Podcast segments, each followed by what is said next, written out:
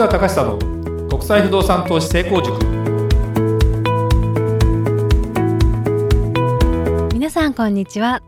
市川隆久の国際不動産投資成功塾ナビゲーターの吉川良子です。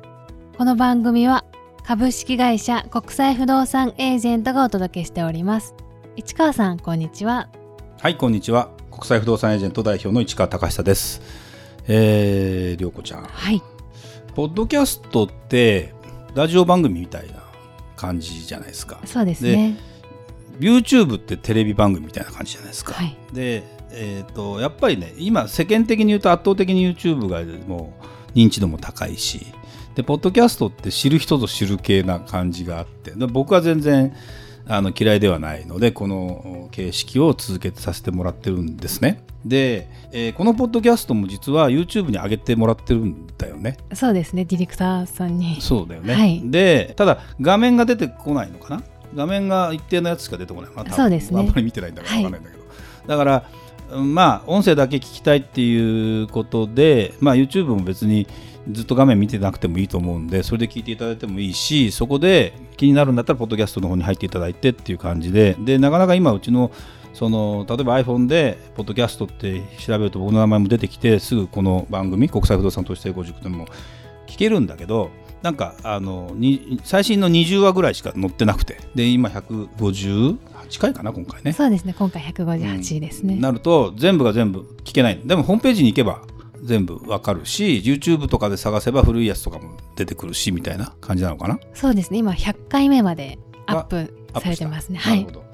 でね、まあ、あるお客さんからですね、えーやっぱり僕のポッドキャストをですね聞き始めてようやく55番までたどり着きましたというですね。もう嬉しいですね。多分その人の中には吉川良子が刻まれてると思いますよ私は。嬉しいですうんね嬉しい。と思います刻まれてた。だから普通に会話しててポッドキャストの話で吉川良子の名前出してお客さん違和感ないからね今。すごいです、ね。すごいすごいすごい。サブリミナル効果みたいです、ね、そうそうそうそう。まああの YouTube で出てくるとなるとまたいろいろ準備も必要だしね。そうですうね、ん。まあでも別にルックスが悪くないから本当は YouTube 登場してねもらっても全然私的には構わないんですけど、ええ。まあまあそれは次の機会かなできればね。ですうん、なんでまあでもこういう励みになるね。うん、っていうのをですねぜひちょっと続けていきたいなというふうに思いますので、まあはい。今日もよろしくお願いします。はいお願いいたします。はい、じゃあ今日のテーマを。はい、えー本日は投資にまつわる詐欺嘘。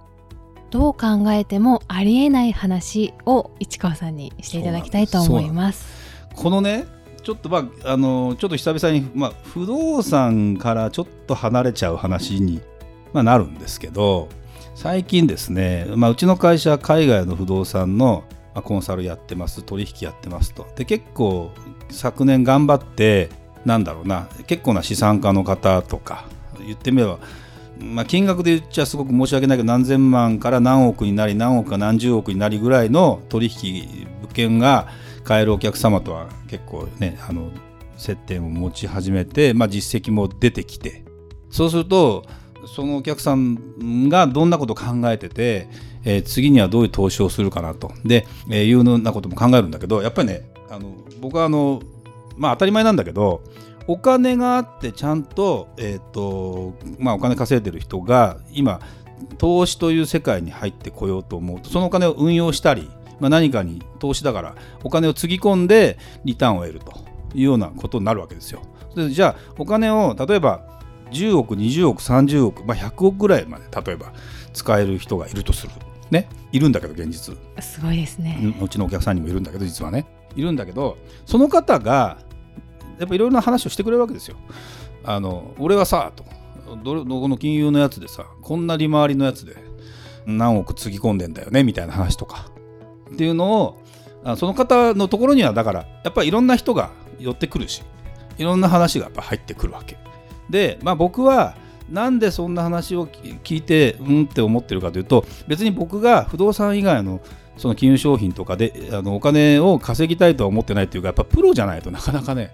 そっから先僕が稼ぐってなかなか難しいし安直にただ紹介しますよっていうのは、まあ、あの右から左に紹介しますよっていうのもちょっと無責任だから実はそういう人たちが頭の中に描いているというか実際に話を持ち込まれているような話っていうのはどんな話があるんだろうみたいな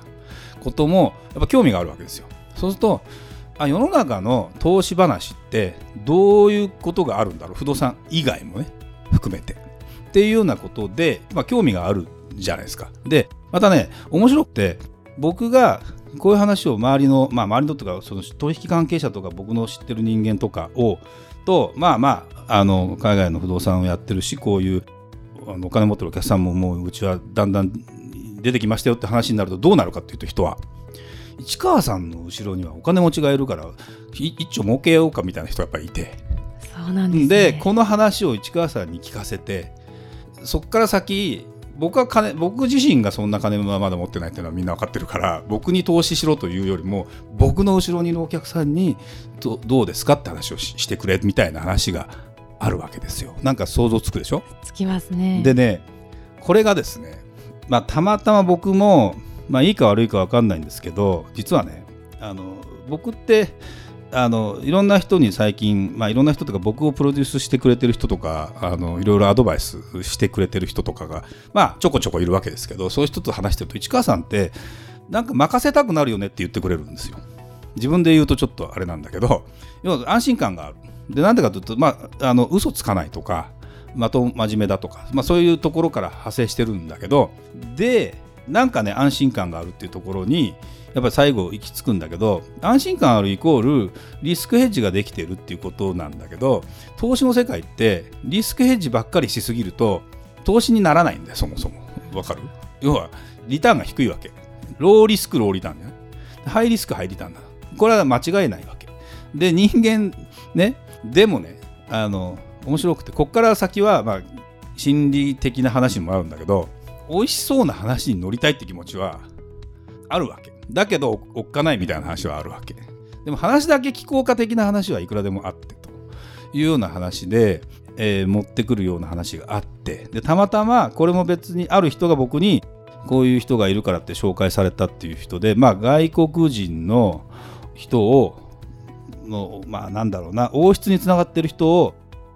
最近と結婚した女の人みたいな。王室ってすごいですね。そう。でまあそうちょっと具体的な場所を出しちゃうと具体的なイメージは湧いちゃうからちょっと言えないんだけどまあまああのあっちの方中東の方ですよ。中東の方の王室につながってるみたいな話。でその奥さんだと言われる。まあだから、まあ、デヴィ夫人のうん20年前30年前ぐらいの感じみたいな人。でも若い旦那さん持ってて。でえー、自分はこんなとこにつながっててこれでこうでっていう話で最初はまあそうかじゃあ中東の不動産も面白いかなと思って話を聞いてて。でじゃあと思ってそしたら何の話になったかというと、まあ、僕もいろいろお客さんいるから中東の不動産もしやるんだったらぜひつないでくださいねって話をしてたわけですよ。そしたらあのちょっとまあ違うその投資話みたいなのがあやってる人がいるからちょっと紹介する紹介するっていうか話があったんでじゃあ僕ちょっと話聞きたいからあのその話聞かせてくださいよと言ってあるところに、えー、まあホテルのロビーホテルのラウンジだな。よくある話。ホテルのラウンジの話で 怪しい話してる人いっぱいいるからねそうなんです、ね、いるいるいる。で行ったわけですよ。そしたらねな、まあ、平和財団みたいななんていうのかなあのこれも具体的に言っちゃうとこ,、まあ、この人聞いてないと思うから言うけど あのノーベル賞財団みたいなものがあるわけ世界には。はい、でそこがなんかいろいろお金を運用してるというわけだ。であのノーリスクがないのに絶対儲かるっていう話をがあるんだと言ってきて普通に聞いたら絶対ありえないんだけど一生懸命僕にプレゼンをして iPad を見せてこれをこれがエビデンスだみたいな話をポンポン言うわけ。でどんな話だと思う？これ。投資って普通お金を例えばお金を誰かに預けたりするじゃん、はい、そうじゃない。自分の口座に入れとけばいい。自分の口座に入れとけばいい。ね。でそれでも一定金額以上じゃなきゃいけないわけ。一定金額何十億の話なんだけど実は。まあまあ例えば30億だとしましょう。30億円を1年間入れときます。自分の口座にだよ、はい、1年後どうなってる？っていう話なんです。1年後3倍になってるって話なのよ おかしくないこれ。普通に考えて。30億か90億になってるって話なの。要するに。これってあの何パーセントのあの利回りかっていうとっていう話になると300%かみたいな話だったりするじゃないですか。すごいですね。なわけ。でねでももっともらしくいやお金ある人にはちゃんとそういうすごい話が回ってくるんですみたいな話になって、えてもおかしいよなみたいな話なんだけどでね僕はなんで今この話してるかというとまあ次にまたその人違うその女性のそのデヴィ夫人みたいな方から「市川さんまた違う話があるよ」と言われて。でこれもまたあのまあちょっともう怪しいなと思ったんだけど、まあ、逃げ逃げれ逃げられればいいか僕はと思って。でそしたら今度はホテルのラウンジかと思ったらあるマンションの あの有料ラウンジというか会員じゃなきゃ入れないそこのマンション。俺返してもらえなかった。らどうしようかなと思って。一人で乗り込んでったら今度はね桜のようなおばちゃんが やっぱりいてさ同じ話を聞いてる人がもう一人いるわけ。そうなんですね、うん、でもどう考えても桜なわけ私から言わせれば。でこの話は何かというと寄付金が、えー、もらえるんだと。政府には埋蔵金があるんだみたいな。話なわけ。埋蔵金？埋蔵金がある。で持ってる会社の資産の10倍の補助金が出る。だから例えば10億持ってる会社10億の資産の会社だったら100億出るこれが補助金だから返さなくていいお金もらえるという話でもそれもらった暁にはなんか我々のなんかそのところに少し寄付してねみたいな話があるわけ。どうやら。どうやら。でこれがねそれをさ年の頃なら70歳ぐらいのおじおじいさんみたいな人がさあの真面目な顔して説明するわけですよ。ほんでその 2, 2人の共通点っていうのをちょっと探っていきました私。資料の資料が紙でこうファイリングされてるわけいっぱい。でこっちは聞いてもいないのに一生懸命説明して出すんだけどこういう資料があってこういう資料があってこういう資料があって。その iPad の人も全部見てもいないのにこうだこうだ私はこうだこうだって全部説明するわけ。これどう考えても仕組んでるよなこれってやっぱり思うわけ僕は。だってさ。ででこれの話も結局じゃあどうですか。10億だったら100億で90億あじゃない。90億もらえ？もう100億もらえるってことでいいんですか？って言ったら「はい」って言うからありえねえなこの話みたいな、ね、でもちゃんと大義名分があってだどういう会社でもっていうのはダメなんだ。今コロナだから。病院を助けなきゃいけないから。である病院の、まあ、条件があってこれ以上のベッド数がある病院を紹介してくれみたいな。で僕は聞いてもいないのにあのあなたには1% お金が 返ってきますかと言われたからこういう話なんだねみんな。その、まま、周りにいる人は。私一丁紙すれば 1%, 1儲かるんじゃないか。だってさっきの黙ってたら3倍になるって話あったじゃない、はい、あれはどういう私はいくら儲かるんですかって聞かなかったけど私手数料はねって話になって。いくらぐらいかな？本当ね多分ね黙ってたら多分僕に1.5%ぐらい入るんじゃないかな。だから100億だったら1億5000万ぐらい入るこの話ですよ。1年で。だから毎月1000何百万入るっていう話だったわけ。ありえないでしょ。ありえないんだけどこういう話をまともにするわけ。でふと思いついたらそういえば王室海外で王室って出てきたらほぼ嘘だよこれ。もうありえないから。っていうようなこととかをだから王室につながってる話なんてよく海外やってると来るのよ。そうなんですね。王室につながってる話があんたのとこに来ること自体がおかしくないって話僕は言うわけ。そもそも。でもこれがね拒絶してこんなもん最初の段階で聞きたくないっていうと一切そういう情報も入ってこないからとりあえず聞いていくとまあここまではっきりとなんだこれみたいな話になるんだけどでも人はね周りの人間は一丁噛んで自分が少しでも儲かるチャンスがあればいくらでもつなげるよっていう人は悪気なくやるね。みんなやる。で私はそんな話してみたら信用なくすじゃん俺がみたいな風に思うから絶対やりたくないわけ。なんだけど話は知っていた方が絶対いいので。だまあこれ別にだからもうだんだんやっててあもう あの僕も学習効果を高めて23やってみればああこのパターンねがだんだん分かってくるので。で本当にこれの応用編とか例えばねその後私は一生懸命 YouTube を見て YouTube を見てその投資詐欺の話っていうのをさ勉強したわけですよ、うん、そうするとね結局まあ金融商品でみんななんていうかな騙しの話のほとんどがポンジスキームと呼ばれてて実際投資でお金を預かります。運用した利益で普通ありえないような年率 15%20% っていうようなリターンを返しますような話って昔からあって、まあ、トヨタ商事の事件とかね。金金を買いましょう。金の配当を出しますって。金は実際に投資してなくて紙紙金金のを持ってますって証書しか渡されなくてでそれで何万人ってお金預けでそれでその会長が危ない人たちに殺されたっていう事件があったわけ。これが久々になんか NHK であのやってて、あ、そうだよねと思って。ポンジスキームってのは要はその運用しないで返す。運用してお金もらったところから返すわけだ。か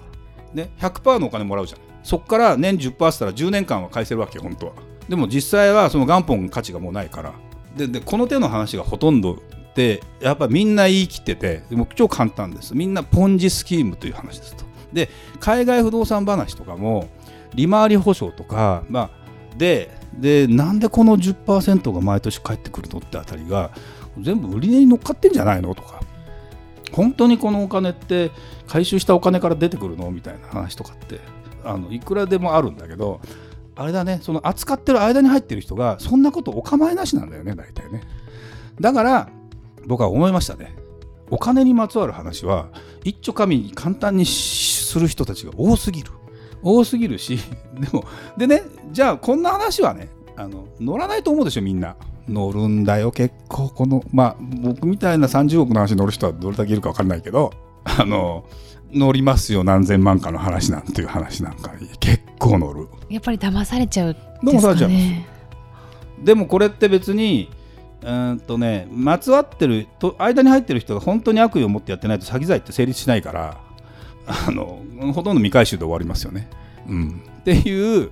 だから投資とスケベ心となんだろうなそのだからもう原理原則リターンが多すぎるやつは危ないんです。絶対危ない。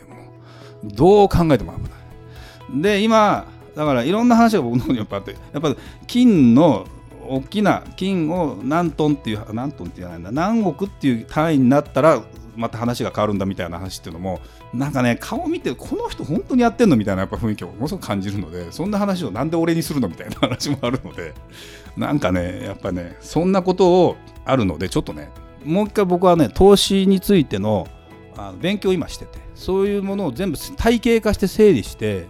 あの伝えようと。変な意味で刺されない程度にねちゃんとね。